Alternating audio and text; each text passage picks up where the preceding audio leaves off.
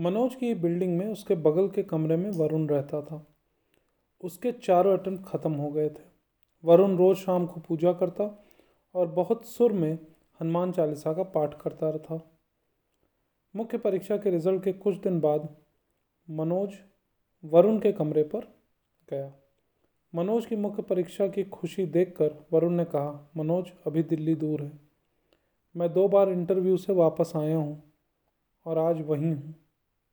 जहाँ से चला था, वहीं पर हूँ। मेरे चारों अटेम्प्ट ख़त्म हो गए। पर घर वापस जाकर किस मुँह, पर घर वापस किस मुँह से जाऊँ? इसलिए यहाँ रह रहा हूँ। प्रीलिम्स, मेन इंटरव्यू, ये सब माया जाल है। जब तक आपका फाइनल सिलेक्शन नहीं हो जाता, आपको खुश होने का कोई अधिकार नहीं है। वरुण ने अपने दिल का दर्द कड़वे यथार्थ के रूप में मनोज से कह दिया। मनोज चुपचाप अपने कमरे में वापस आ गया। उम्मीद और ना उम्मीदी का दौर है ये। उम्मीद कितने लोगों की पूरी होती है सेलेक्ट कितने लोग होते हैं, लाखों में से दो तीन सौ बस। बाकी लोग तो फिर से हताश हो जाते हैं फूट फूट कर रोते हैं, कुछ दिनों के लिए होश खो देते हैं, किसी से नज़रें नहीं मिला पाते, फिर अपनी कमियाँ ढूंढते हैं। उन्हें दूर करने की कोशिश करते हैं और फिर एक साल लंबा पढ़ाई का सिलसिला शुरू होता है।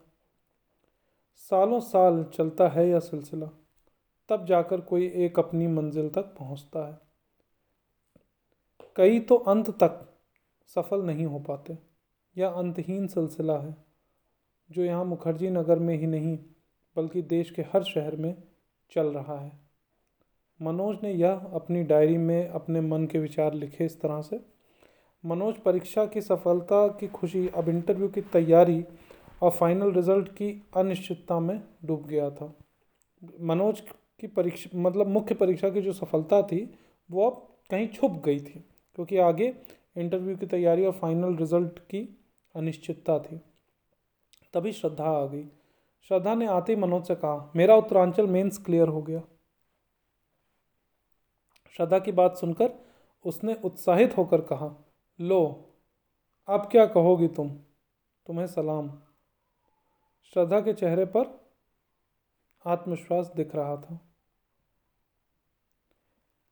श्रद्धा ने मनोज का हाथ थाम लिया और उससे बोली, हम दोनों के इंटरव्यू अभी बाकी हैं, मनोज. मनोज ने उत्साह से कहा, तुम्हारा इंटरव्यू तो सबसे अच्छा जाएगा। तुम्हें डिप्टी कलेक्टर बनने से कोई नहीं रोक सकता।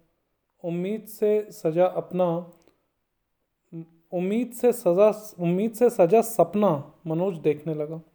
श्रद्धा ने मनोज से कहा हाँ मनोज, यदि मैं डिप्टी कलेक्टर बन गई तो मेरे पापा कितना खुश होंगे। उनका सपना पूरा हो जाएगा।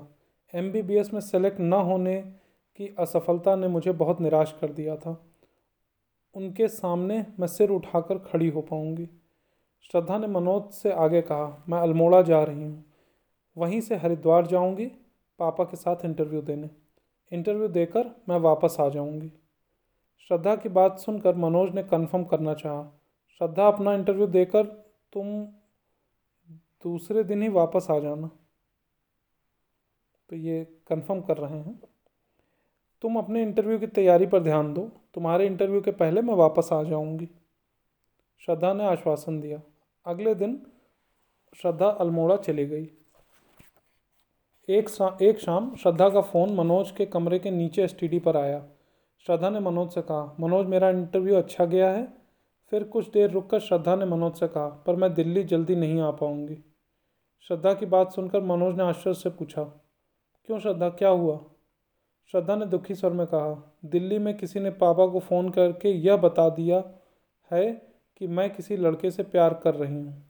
मम्मी कह रही थी कि जब से यह फ़ोन आया है, तब से पापा दुखी हैं। किसी ने, किसने किया होगा फ़ोन? मनोज ने आश्चर्य से पूछा, मुझे क्या पता? श्रद्धा ने किसी पर संदेह नहीं किया। मनोज एसटीडी से जब अपने कमरे पर गया, आया तो परेशान था। पाँच दिन बाद श्रद्धा का फिर से फ़ोन आया। इस बार श्रद्धा ने चाहते हुए मनोज से कहा, मनोज, मेरा उत्तरांचल पीएससी में डिप्टी कलेक्टर के लिए सिलेक्शन हो गया है। मनोज की खुशी का ठिकाना नहीं रहा। उसने कहा, वाह श्रद्धा यह तो बहुत बड़ी खबर है। लगता है आज का दिन ईश्वर ने हमारे नाम लिख दिया है। हाँ मनोज, मैं बहुत खुश हूँ। आज मैंने अपने पापा के सपने को पूरा कर दिया है। पापा बहुत खुश हैं, श्रद्धा ने मनोज से कहा। श्रद्धा के सिलेक्शन की खुशी में मनोज को अपने इंटरव्यू की चिंता हो आई। श्रद्धा, मैं भी आज, मैं भी आज बहुत खुश हूँ। मेरे इंटरव्यू के पहले तुम आ जाओगी ना?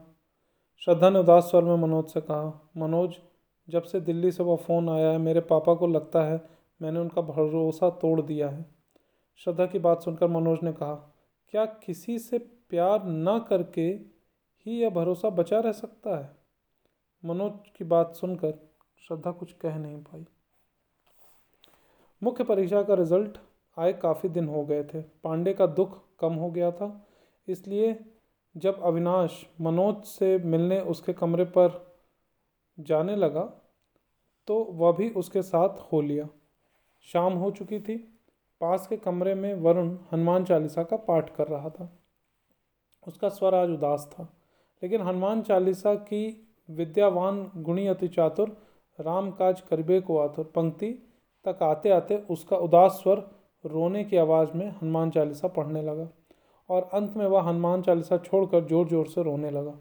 फिर अचानक भड़ा भड़ भड़ा भड़ की आवाज़ सुनाई देने लगी, जैसे कोई सामान नीचे पटक रहा हो। मनोज पांडे और अविनाश वरुण के कमरे की ओर लपके। वहाँ जाकर देखा तो वरुण अपने पलंग पर डला ज़ोर ज़ोर से रो रहा था। पूजा की अलमारी के नीचे भगवान का सिंहासन, पीतल के हनुमान जी और दूसरे देवी देवता ज़मीन पर पड़े हुए थे। सब लोग घबरा गए। सबको आशंका हुई कि वरुण के परिवार में कुछ अनिष्ट ना हो गया हो। वरुण का रूम पार्टनर कोने में खड़ा था। मनोज ने उससे इस विलाप का कारण जानना चाहा। वह कुछ बोल पाता इसके पहले वरुण ने वरुण ने ज़ोर ज़ोर से हाय वंदना हाय वंदना तुम कहाँ चली गई? अब मैं कैसे जीऊँगा? का हृदय विदारक रुदन प्रारंभ कर दिया। यहाँ भी उनका कुछ कोई लड़की का मैटर था। प्यार के मामलों के विशेषज्ञ सम, समझ गए कि मामला लड़की का है। यहाँ सभी विशेषज्ञ थे। वरुण के रूम पार्टनर ने मौका मिलते ही घटना को विस्तार से बताना शुरू कर दिया। वरुण की प्रेमिका उत्तर प्रदेश पीएससी में सेल्स टैक्स इंस्पेक्टर के पद पर चयनित हो गई है। पढ़ाई के दौरान दोनों प्यार करने लगे थे। वरुण को उस लड़की ने वादा किया था कि सिलेक्शन के बाद ही वह शादी कर पाएगी। लड़की का सिलेक्शन हो गया, वरुण का नहीं हुआ। सिलेक्शन के बाद उसने यूपी में सेलेक्टेड डीएसपी लड़के से शादी कर ली। इसलिए वरुण दुखी है। तो ये जनरली ऐसा होता है कि जो आईएएस और पीसीएस के जो भी लड़के लड़कियाँ होते हैं, वो आपस में ही शादी करते हैं। डॉक्टरों की तरह इनका भी अपना वही रहता है। अब उसने भाई दूसरे शादी कर ली तो वरुण दुखी हैं ऑफकोर्स यह कहानी सुनकर पांडे से नहीं रहा गया। उसने सामूहिक रूप से कहा, पहले पढ़ाई कर लेते, प्यार बाद में कर लेते। इतना कहकर पांडे ने मनोज पर पर नज़र टिका दी, जैसे यह वाक्य उसी के लिए बोला गया हो। पांडे ने अपनी हँसी दबाते हुए अविनाश से कहा, अविनाश, मुझे वरुण में मनोज के दर्शन हो रहे हैं। लड़की का मिलना सिलेक्शन पर ही निर्भर है। अगर मनोज का सिलेक्शन नहीं हुआ और डिप्टी कलेक्टर श्रद्धा इन्हें छोड़कर चली गई, तब इनका क्या होगा? आज अपनी विचारधारा को लेकर पांडे में गजब का आत्मविश्वास था। श्रद्धा बहुत समझदार है वह मनोज को छोड़कर कहीं नहीं जाएगी। अविनाश ने समझदारी का परिचय देते हुए पांडे से कहा, समझदार लड़कियाँ ही तो अच्छे ऑप्शन की ओर चली जाती हैं। बेवकूफ़ तो फंसी रहती हैं। यही तो समस्या है कि श्रद्धा समझदार है। वरुण की वंदना भी समझदार थी। जिसने डीएसपी लड़के से शादी कर ली। बेवकूफ़ होती तो वरुण के चक्कर में अपनी ज़िंदगी बर्बाद कर लेती। पांडे को श्रद्धा की समझदारी पर पूरा भरोसा था कि मनोज का सिलेक्शन ना होने पर वह उसे छोड़कर चली जाएगी। ये पांडे कॉन्फिडेंस था श्रद्धा के ऊपर। अविनाश ने कहा, मनोज का सिलेक्शन पक्का है पांडे, तुम बेकार ही शंकालु हो रहे हो। पर पांडे ने अपना सिद्धांत नहीं छोड़ा। उल्टी सीधी बात मत करो अविनाश, यथार्थ कहो। क्या गारंटी है सिलेक्शन की? इंटरव्यू देने वाले सभी पंद्रह सौ लोग सिलेक्शन की उम्मीद लगाए बैठे हैं। होंगे कितने? चार पाँच सौ। हज़ार तो बिना सिलेक्शन के ही रहेंगे ना। मान लो मनोज का सिलेक्शन नहीं हुआ और श्रद्धा भी उसे छोड़कर चली जाए, तब इनका क्या होगा? पांडे ने श्रद्धा और सफलता के बिना दयनीय मनोज का कल्पना चित्र खींचकर अपनी चिंता अपने मित्र के प्रति प्रकट की। लेकिन मनोज को श्रद्धा पर पूरा भरोसा था। उसने पांडे से कहा, तुम अभी श्रद्धा को नहीं जानते। श्रद्धा ने एक बार जिसे चुन लिया, उसे कभी नहीं छोड़ सकती। ऐसी कपोल कल्पनाएँ प्यार में डूबा हर प्रेमी करता है। वरुण भी करता था। पांडे ने मनोज से कहा। फिर पांडे ने मनोज को सुनाने वाली बात अविनाश को देखते हुए कही। श्रद्धा को अपनी डिप्टी कलेक्टर बनने के तुरंत बाद मनोज के पास आना चाहिए था। पर आज उसका रिज़ल्ट आए एक सप्ताह गुजर गया। श्रद्धा का कहीं अता पता नहीं है।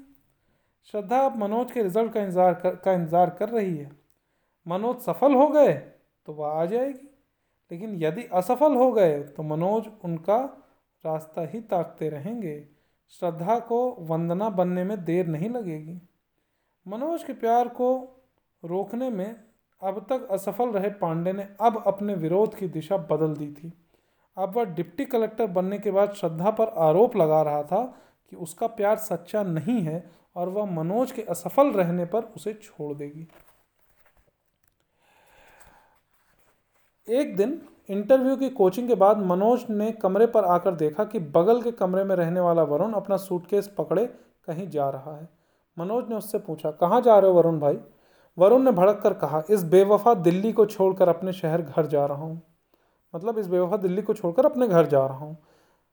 अभी मर नहीं गया हूँ मैं। नहीं बन पाया I S I P S तो क्या हुआ? ऐसा कौन सा काम बड़ा काम करते हैं I S I P S नेताओं के सामने अपनी मूछ दबाकर, अपनी पूंछ दबाकर खड़े रहते हैं। इसलिए अब मैं राजनीति में जाऊँगा। मंत्री बनूँगा। मनोज, तुम्हारा सिलेक्शन ना हो तो घबराना नहीं, मेरी पार्टी ज्वाइन कर लेना। तुम्हें भी विधायक बना दूँगा। तो ये इस तरह से होता है। कई दिन की बढ़ी हुई दाढ़ी और कई दिन से ना सोई लाल आँखों में अजीब सी बेचारगी वरुण के चेहरे पर झलक रही थी। पागलों की तरह अनर्गल बातें कर रहा था वह। उसके पैर एक जगह स्थिर नहीं थे। ज़मीन पर रख, पर रखे अपने ब्रीफ केस को छोड़कर वह सीढ़ियों की तरफ़ बढ़ गया। फिर उसे याद आया कि वह अपना ब्रीफ केस भूल गया है। उसने वापस आकर अपना ब्रीफ केस उठाया और सीढ़ियों पर लड़खड़ाते हुए नीचे उतरने लगा। अंतिम कुछ सीढ़ियों पर वह संभल नहीं पाया और लड़खड़ाकर गिर गया। ब्रीफ केस ब्रीफ केस गिर खुल गया। मनोज ने लपक लपक कर सीढ़ियाँ उतर कर वरुण को संभाल लिया। ब्रीफ केस में कुछ सामान और वरुण की प्रेमिका वंदना के कुछ फ़ोटो बाहर फैल गए। मनोज ने उन्हें संभाल कर सूटकेस में रख दिया। वरुण अपने कमरे को लगातार देखने लगा। कमरे को लगातार देखते हुए वरुण बोला, पाँच साल पाँच साल रहा हूँ यहाँ। अभी, अब कभी नहीं जाऊँगा। सॉरी, पाँच साल रहा हूँ यहाँ, अब कभी नहीं आऊँगा। मतलब कि मैं जा रहा हूँ, यहाँ कभी नहीं आऊँगा। मनोज को देखकर वरुण ने कस कर मनोज को गले लगा लिया और ज़ोर ज़ोर से रोने लगा। वरुण के साथ मनोज के भी आँसू निकल आए। वरुण रिक्शे में बैठकर चला गया। मनोज देर तक वरुण को जाते हुए देखता रहा।